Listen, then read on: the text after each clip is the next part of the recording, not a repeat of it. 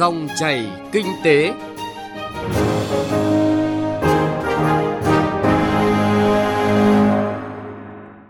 Các biên tập viên Thành Trung và Thu Trang rất vui được gặp lại quý vị và các bạn trong Dòng chảy kinh tế trên kênh thời sự VOV1 của Đài Tiếng nói Việt Nam. Thưa quý vị và các bạn, mặc dù chưa chính thức hạ chỉ tiêu tăng trưởng, nhưng chính phủ đã dự kiến hai kịch bản tăng trưởng của Việt Nam trong năm 2020. Trong đó, kịch bản tốt nhất dự kiến GDP tăng khoảng 4,4 đến 5,2% so với năm 2019. Kịch bản xấu hơn là dự kiến GDP tăng khoảng 3,6 đến 4,4% so với năm ngoái. Chính phủ khẳng định trong quá trình phát triển nước ta đã bị tác động và vượt qua nhiều cuộc khủng hoảng trên thế giới. Để ứng phó, nước ta đã phải linh hoạt điều chỉnh mục tiêu phát triển, đề ra các giải pháp đồng bộ, phù hợp, đảm bảo sự đồng thuận và phối hợp chặt chẽ giữa các cấp các ngành. Cuộc khủng hoảng dịch COVID-19 hiện nay không xuất phát từ khó khăn yếu kém trong hệ thống tài chính tiền tệ khu vực và thế giới, mà từ yếu tố khách quan. Nhưng tác động và phạm vi ảnh hưởng thì rất nặng nề, mạnh mẽ hơn nhiều so với các cuộc khủng hoảng trước đây. Mặc dù vậy, để đạt được những mục tiêu tăng trưởng theo kịch bản nào cũng cần có sự nỗ lực của cả hệ thống chính trị, cả cộng đồng doanh nghiệp và nhân dân cả nước. Những giải pháp nào đang được triển khai, những gói hỗ trợ của chính phủ có tác động như thế nào trong tình hình hiện nay? Doanh nghiệp phải làm gì để vượt qua khó khăn, góp phần vào sự tăng trưởng chung của toàn nền kinh tế? Đây cũng là nội dung của dòng chảy kinh tế hôm nay, thứ tư, ngày 20 tháng 5, với chuyên đề là chủ động các kịch bản tăng trưởng kinh tế năm 2020. Mời quý vị và các bạn cùng nghe. Những nội dung chính sẽ có trong chương trình. Những kịch bản tăng trưởng kinh tế đang được chính phủ xây dựng phù hợp với thực tế phát triển của đất nước. Cùng với sự hỗ trợ của chính phủ, doanh nghiệp cần chủ động, sáng tạo để nắm bắt cơ hội mới sau dịch Covid-19. Đây là nội dung trả lời phỏng vấn của chuyên gia kinh tế, tiến sĩ Nguyễn Minh Phong với phóng viên Đài Tiếng nói Việt Nam. Các bộ ngành địa phương đang triển khai nhiều giải pháp để hỗ trợ doanh nghiệp thúc đẩy sản xuất kinh doanh.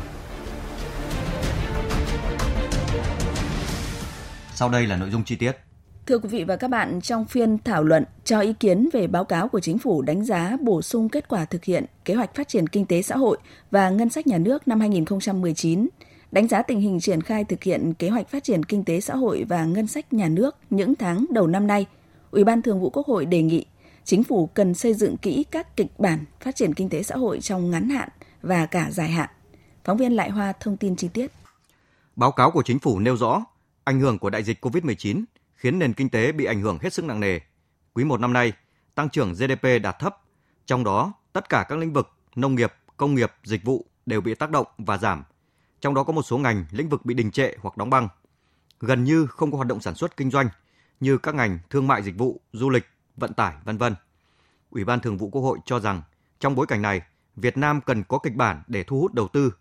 Tuy nhiên, Tổng thư ký Quốc hội Nguyễn Hạnh Phúc đề nghị thu hút đầu tư cũng phải chủ động. Cái thu hút đầu tư cũng phải chủ động, chứ không phải thu hút đầu tư chúng ta bằng mọi giá. Thu hút đầu tư giờ chúng ta cũng không phải đổi đổi mới, không phải bây giờ là đi hết các cái tỉnh thu hút đầu tư, mà phải chọn lọc đầu tư, chọn lọc thu hút đầu tư, tập trung vào lĩnh vực công nghệ cao. Chúng ta rất cần cái này, chứ không phải ta tràn lan thì và chủ động trong cái việc mà ta thu hút đầu tư. Đồng thời cái này thì chúng ta cũng phải tính toán bây giờ cái việc thu hút đầu tư này thì cái cải cách chính tôi cho là cũng phải minh bạch rõ ràng thì tôi, cho tin rằng họ ta sẽ vào thôi. Ủy ban Thường vụ Quốc hội đề nghị chính phủ cần chủ động xây dựng các kịch bản phát triển kinh tế xã hội trong ngắn hạn và dài hạn, đánh giá lại các chỉ tiêu, các cân đối lớn của nền kinh tế cho cả năm 2020 và cả giai đoạn 2016-2020. Một số ý kiến đề nghị chính phủ cần có kịch bản thứ ba với khả năng làn sóng thứ hai dịch bệnh sẽ diễn ra vào mùa đông năm nay, nhất là khi chưa sản xuất được vaccine phòng bệnh kéo dài đến năm 2021 thì sẽ có ảnh hưởng như thế nào. Theo đó, với kịch bản thứ ba, mức tăng trưởng chỉ khoảng 3% và kéo theo các chỉ tiêu về kinh tế vĩ mô, cân đối lớn, nhất là các nguồn thu ngân sách, bội chi ngân sách, nợ công sẽ là ở mức cao hơn so với kịch bản 1 và kịch bản 2. Đồng thời, tiếp tục đổi mới tư duy về kinh tế trong tình hình mới, nhất là sau đại dịch COVID-19, phải nhận thức rõ các vấn đề,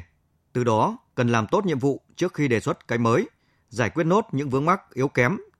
và theo hướng tích cực. Phó Chủ tịch Thường trực Quốc hội Tòng Thị Phóng đề nghị nên chăng cứ báo cáo cái khả năng không đạt đến với quốc hội nước này nó cả thế giới mà bây giờ có điều chỉnh thì cũng chưa có cái gì để mà so sánh chứ giữa cao và thấp hiện nay nó còn đang quá trình biến đổi như thế này hai nữa là về ngân sách theo tôi chỉ tiêu ngân sách cũng phải cân nhắc kỹ cứ báo cáo với quốc hội là cho phép một đường hướng, đó là cho chi tiêu thực tế và kiểm tra ngặt nghèo và điều hành là đúng quy định của luật pháp và đảm bảo kịp thời ứng phó với những tình huống xảy ra và có thể xảy ra. Thế sau đó là từng bước sẽ báo cáo với Quốc hội. Chủ tịch Quốc hội Nguyễn Thị Kim Ngân nêu vấn đề, các kịch bản đưa ra phải nghiên cứu, cân nhắc kỹ và sát với thực tế. Chính sách kinh tế vĩ mô phải tỉnh táo, lạc quan, có mức độ nhưng nỗ lực phấn đấu là tột độ bởi mới bước qua giữa tháng 5, cần đánh giá thật kỹ và cố gắng nỗ lực hết sức để thúc đẩy phát triển kinh tế xã hội. Vâng thưa quý vị và các bạn, nghị quyết phiên họp thường kỳ tháng 4 vừa được Thủ tướng Chính phủ Nguyễn Xuân Phúc ký ban hành. Một trong những giải pháp quan trọng được nghị quyết nhắc tới đầu tiên để hoàn thành mục tiêu kép, đó là các bộ ngành địa phương theo chức năng nhiệm vụ được giao có các giải pháp phù hợp để huy động và sử dụng hiệu quả các nguồn lực, trong đó tập trung thu hút đầu tư nước ngoài, đầu tư tư nhân, giải ngân 100% vốn đầu tư công, đẩy mạnh xuất khẩu, kích thích tiêu dùng nội địa – coi đây là năm mũi đột phá để thúc đẩy tăng trưởng kinh tế. Dự thảo nghị quyết của chính phủ về các nhiệm vụ, giải pháp tiếp tục tháo gỡ khó khăn cho sản xuất kinh doanh, thúc đẩy giải ngân vốn đầu tư công và bảo đảm trật tự an toàn xã hội trong bối cảnh đại dịch COVID-19 cũng đang được hoàn thiện và sẽ sớm được chính phủ ban hành. Tổng vốn đầu tư công ngân sách nhà nước được phép thực hiện trong năm 2020 này là gần 700.000 tỷ đồng, gấp 2,2 lần số vốn thực giải ngân năm 2019 việc giải ngân nguồn vốn này được đánh giá là một trong năm mũi đột phá để thúc đẩy tăng trưởng kinh tế nước ta trong năm nay.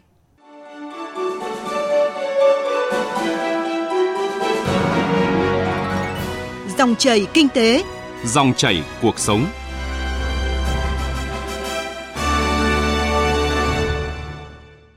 Thưa quý vị và các bạn, với sự chỉ đạo quyết liệt của chính phủ và tinh thần đoàn kết của người dân, nước ta đang làm tốt công tác phòng chống dịch COVID-19. Nhiều ý kiến cho rằng kinh tế của Việt Nam sẽ sớm phục hồi trong thời gian tới bởi Việt Nam đang đứng trước cơ hội mới. Cùng với đó, những gói hỗ trợ của chính phủ đang phát huy hiệu quả trong việc kiểm soát lạm phát, ổn định kinh tế vĩ mô, giúp các doanh nghiệp có thêm nguồn lực để thúc đẩy sản xuất kinh doanh. Về vấn đề này, phóng viên Đài Tiếng Nói Việt Nam có cuộc phỏng vấn chuyên gia kinh tế tiến sĩ Nguyễn Minh Phong. Mời quý vị và các bạn cùng nghe. À, vâng, à, trước hết thì xin cảm ơn chuyên gia kinh tế tiến sĩ Nguyễn Minh Phong đã dành cho Đài Tiếng Nói Việt Nam cuộc trao đổi này. Vâng, xin uh, kính chào quý thính giả của chương trình và cảm ơn phóng viên Thành Trung. Thưa ông là đại dịch COVID-19 đang ảnh hưởng xấu đến nền kinh tế của thế giới nói chung và của nước ta nói riêng. Vậy theo ông thì à, tăng trưởng kinh tế của nước ta sẽ như thế nào so với mục tiêu đề ra của chính phủ từ năm 2019? Trước hết chúng ta phải khẳng định là đại dịch Covid-19 là một cái thách thức y tế, thách thức cả về kinh tế cho toàn thế giới cũng như cho Việt Nam. Và có thể nói đây là một trong những thách thức mà chưa từng có. Đặc biệt để chúng ta xem xét từ góc độ những cái giải pháp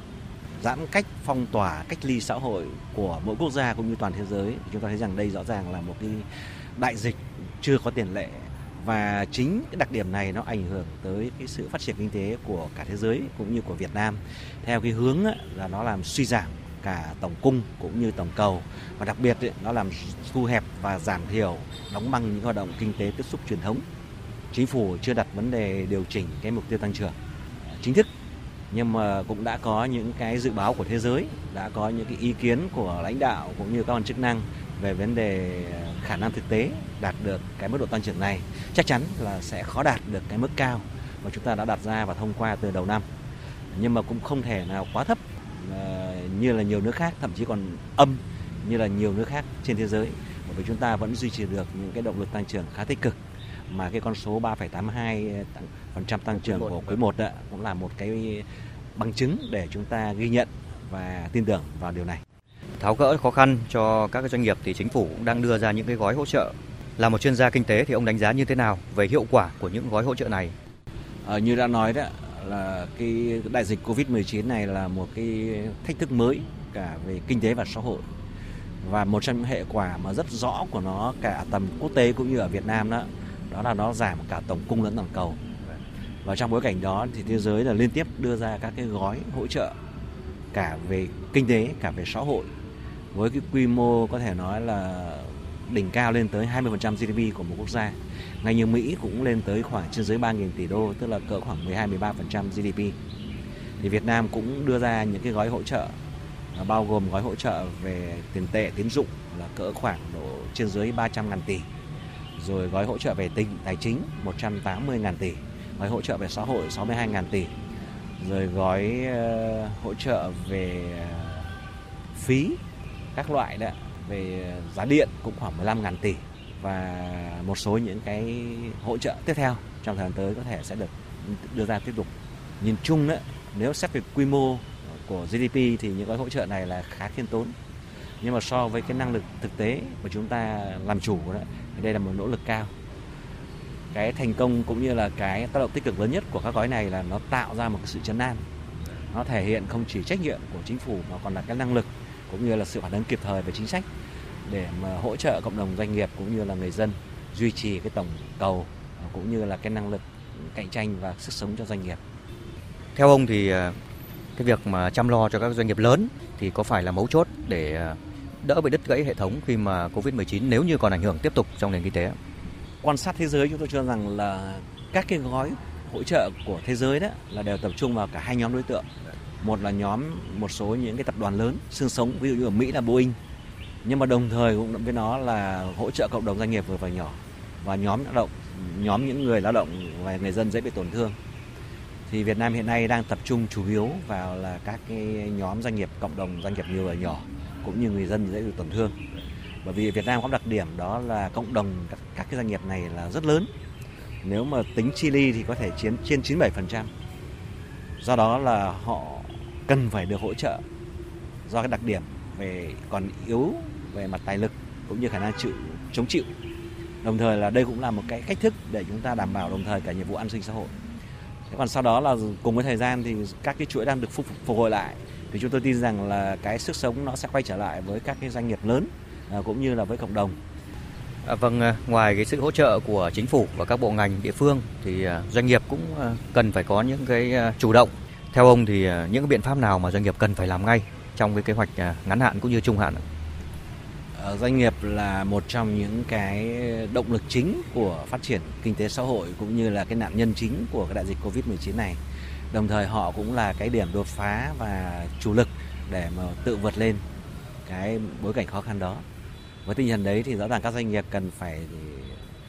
thực hiện rất nhiều các cái giải pháp mà tùy theo cái đặc điểm cũng như sức chịu đựng của mỗi doanh nghiệp để mà thực hiện cho nó phù hợp. Trước mắt là phải ra soát lại các cái kế hoạch sản xuất kinh doanh,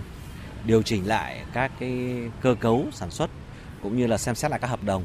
để mà giảm thiểu các cái đổ vỡ hợp đồng cũng như là các tranh chấp, các tranh chấp có thể xảy ra gắn với việc thực hiện hoạt động này để duy trì được thị trường cũng như là thực hiện việc ờ, đa dạng hóa thị trường và bổ sung những cái nguồn lực mà đang còn thiếu để thực hiện các cái hoạt động kinh doanh cần thiết. Thứ hai là cần phải ờ, nhận diện những cái cơ hội mới cũng như thách thức mới để có bổ sung vào chiến lược của mình hay là kế hoạch hành động của mình trong năm nay và thời gian tới, những cái nội dung cần thiết bao gồm kể cả đối tác kể cả thị trường kể cả nguồn cung ứng đầu vào cũng như là các cái, cái năng lực quản trị nội bộ. Và đặc biệt ý, là đề cao cái ờ, tư duy mới về vấn đề ờ, đổi mới công nghệ quản trị và áp dụng những cái hình thức kinh doanh mới uh, hướng tới cái việc gọi là phát triển thương mại điện tử phát triển những cái ứng dụng làm việc tại nhà làm việc từ xa thanh toán thanh toán không dùng tiền mặt và các cái hình thức ờ, kinh doanh mà phi tiếp xúc truyền thống khác. Bên cạnh đấy nữa đó, thì là các doanh nghiệp cũng cần phải chủ động hướng tới cái thị trường trong nước nhiều hơn, kể cả về thị trường tiêu thụ cũng như là thị trường cung ứng. Đồng thời đó là duy trì được cái bộ máy sản xuất của mình một cách ổn định. Bên cạnh đấy nữa đó là cũng cần phải tiếp tục nâng cao các cái yêu cầu về chất lượng sản phẩm, theo cái hướng là đảm bảo đáp ứng được tất cả các yêu cầu về an toàn để mà có thể là vượt qua được các hàng rào kỹ thuật hiện nay à, cũng như thời gian tới ở Việt Nam cũng như ở các nước trong bối cảnh của đại dịch Covid đã à, chỉ ra những cái yêu cầu rất cao mới của nó. Vâng, xin được cảm ơn chuyên gia kinh tế, tiến sĩ Nguyễn Minh Phong về cuộc trao đổi vừa rồi ạ.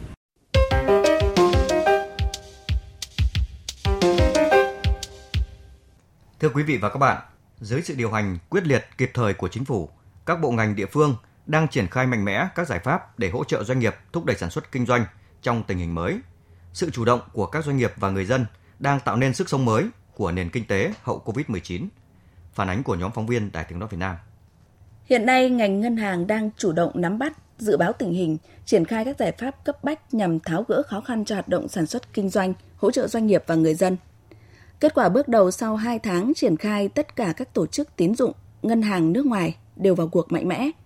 Tất cả các đơn vị này đều thể hiện tinh thần chia sẻ, tháo gỡ, tạo điều kiện cho khách hàng vượt qua và khôi phục sản xuất kinh doanh. Đến nay, các tổ chức tín dụng đã cơ cấu lại thời hạn trả nợ cho hơn 215.000 khách hàng với dư nợ 130.000 tỷ đồng, miễn, giảm, hạ lãi suất cho 260.000 khách hàng với dư nợ là 1,08 triệu tỷ đồng. Phó Thống đốc Ngân hàng Nhà nước Đào Minh Tú chỉ đạo các đơn vị trong ngành cần giả soát, sửa đổi bổ sung hoặc là trình cấp có thẩm quyền, có cơ chế chính sách, quy định pháp luật về hoạt động ngân hàng gây cản trở, khó khăn cho các hoạt động sản xuất kinh doanh. Tiếp tục tạo điều kiện cho các tổ chức tín dụng hoạt động phù hợp với điều kiện thực tế, tạo thuận lợi cho người dân và doanh nghiệp, cũng như nền kinh tế kịp thời ứng phó, giảm tác động tiêu cực từ dịch COVID-19. Đồng thời đẩy mạnh triển khai các giải pháp thúc đẩy thanh toán không dùng tiền mặt, các chương trình miễn giảm phí dịch vụ thanh toán điện tử. Ông Đào Minh Tú nêu rõ. Ngân hàng nhà nước có chủ trương là từ tuần nào sẽ tổ chức những cái hội nghị kết nối cùng với ngân hàng nhà nước chi nhánh một số địa phương, một số vùng trọng điểm trong cả nước để tổ chức cái hội nghị kết nối có tính chất là giữa ngân hàng và doanh nghiệp để chúng ta trao đổi với nhau, tìm ra xem còn vướng cái gì, còn khó cái gì để chúng ta cùng gỡ. Những cái gì về cơ chế chính sách thì chúng tôi sẵn sàng tiếp thu để chỉnh sửa. Còn những cái gì là do chưa hiểu nhau trong câu chuyện hỗ trợ này thì chúng ta phải tìm cách hiểu nhau và để chia sẻ. Tại tỉnh Quảng Ninh, các doanh nghiệp hoạt động du lịch đang triển khai những biện pháp để thúc đẩy thị trường du lịch nội địa, cạnh tranh với các điểm du lịch khác trong cả nước. Đặc biệt, các đơn vị thống nhất việc giảm giá các dịch vụ từ 30 cho đến 50% và đưa ra các sản phẩm mới để thu hút khách du lịch tới Quảng Ninh.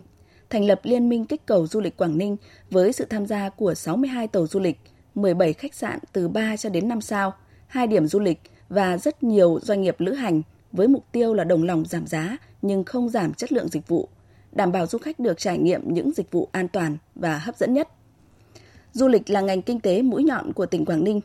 Việc vực dậy ngành du lịch trong bối cảnh COVID-19 vừa được kiểm soát không phải là câu chuyện ngày một ngày hai. Ông Đặng Huy Hậu, Phó Chủ tịch Ủy ban nhân dân tỉnh Quảng Ninh cho biết, việc cần nhất bây giờ là các doanh nghiệp cần đoàn kết thực hiện chương trình kích cầu hùng mạnh và kiên quyết mục tiêu không vì giảm giá, vì kích cầu mà giảm chất lượng, làm xấu hình ảnh du lịch Quảng Ninh. Cái kỳ vọng lớn nhất của tỉnh Quảng Ninh là chúng tôi là muốn ngành du lịch bắt đầu khởi động lại các hoạt động của mình. Với nguyên tắc đặt ra là giảm giá, đấy là một cái khuyến mại nhưng mà chất lượng thì phải được tương đương với những cái giá trị thật của nó. Và như thế là người dân quay trở lại với cuộc sống bình thường. Phát triển kinh tế xã hội nó sẽ đồng bộ hơn, đóng góp rất là tích cực cho cái phát triển kinh tế. Trong đó thì có cái ngành du lịch. May mặc là một trong những ngành nghề bị ảnh hưởng nhiều nhất do dịch COVID-19, do thiếu nguồn nguyên liệu và bị phía đối tác hủy đơn hàng. Hầu hết các doanh nghiệp ở tỉnh Quảng Nam phải thực hiện phương án giãn giờ làm, giãn ca, giảm số ngày làm trong tuần. Trước tình trạng nêu trên, tỉnh Quảng Nam đang tập trung thực hiện các giải pháp đảm bảo nguồn cung và vận chuyển, cung ứng nguyên vật liệu đầu vào cho sản xuất xuất khẩu, thúc đẩy phát triển thị trường nội địa và đưa ra các giải pháp kích cầu, đẩy mạnh tiêu dùng, nhằm tạo điều kiện cho lưu thông hàng hóa, phát triển sản xuất kinh doanh hay tạo việc làm cho người lao động. Ông Lê Trí Thanh, Chủ tịch Ủy ban nhân dân tỉnh Quảng Nam cho biết, tỉnh đã chỉ đạo cho các ngành tiến hành khảo sát, đánh giá tình hình thực tế khó khăn của từng nhóm ngành để tham mưu và đề xuất phương án hỗ trợ trong thẩm quyền của địa phương. Quảng Nam sẽ tổ chức làm việc với từng nhóm ngành doanh nghiệp, ví dụ như là trong lĩnh vực công nghiệp thì sẽ chia ra từng cái loại hình công nghiệp khác nhau để chúng ta lắng nghe những cái doanh nghiệp chủ lực, những doanh nghiệp quan trọng họ đề xuất là nên hỗ trợ gì trong giai đoạn hiện nay. Tương tự như thế với các doanh nghiệp trong lĩnh vực xây dựng, trong lĩnh vực kinh doanh về du lịch, dịch vụ, về nhà ở thì sẽ lắng nghe từng cái khối đó và chúng ta sẽ có những cái giải quyết cụ thể cho từng cái khối như thế. Vâng, thưa quý vị và các bạn, đến nay, dịch bệnh cơ bản đã được kiểm soát, góp phần quan trọng ổn định kinh tế xã hội và hạn chế tới mức thấp nhất tác động tiêu cực lên nền kinh tế, được nhiều tổ chức quốc tế đánh giá cao. Việt Nam trở thành tấm gương cho nhiều quốc gia trong ứng phó hiệu quả với dịch bệnh trong điều kiện nguồn lực còn hạn chế. Thành quả chống dịch COVID-19 là nền tảng quan trọng cho phục hồi kinh tế. Do đó, cần nhấn mạnh quản trị quốc gia trong tình hình mới. Dịch vừa qua đã chỉ ra thách thức nhưng cũng là cơ hội để đẩy mạnh ứng dụng khoa học kỹ thuật. Những nỗ lực của các bộ ngành, chính quyền địa phương và cộng đồng doanh nghiệp đang mang lại những hiệu quả thiết thực trong quá trình phục hồi và phát triển kinh tế của đất nước – Nội dung vừa rồi cũng đã kết thúc dòng chảy kinh tế chuyên đề, chủ động các kịch bản tăng trưởng kinh tế năm 2020 hôm nay. Chương trình do biên tập viên Thành Trung cùng nhóm phóng viên kinh tế phối hợp thực hiện. Cảm ơn quý vị và các bạn đã quan tâm theo dõi.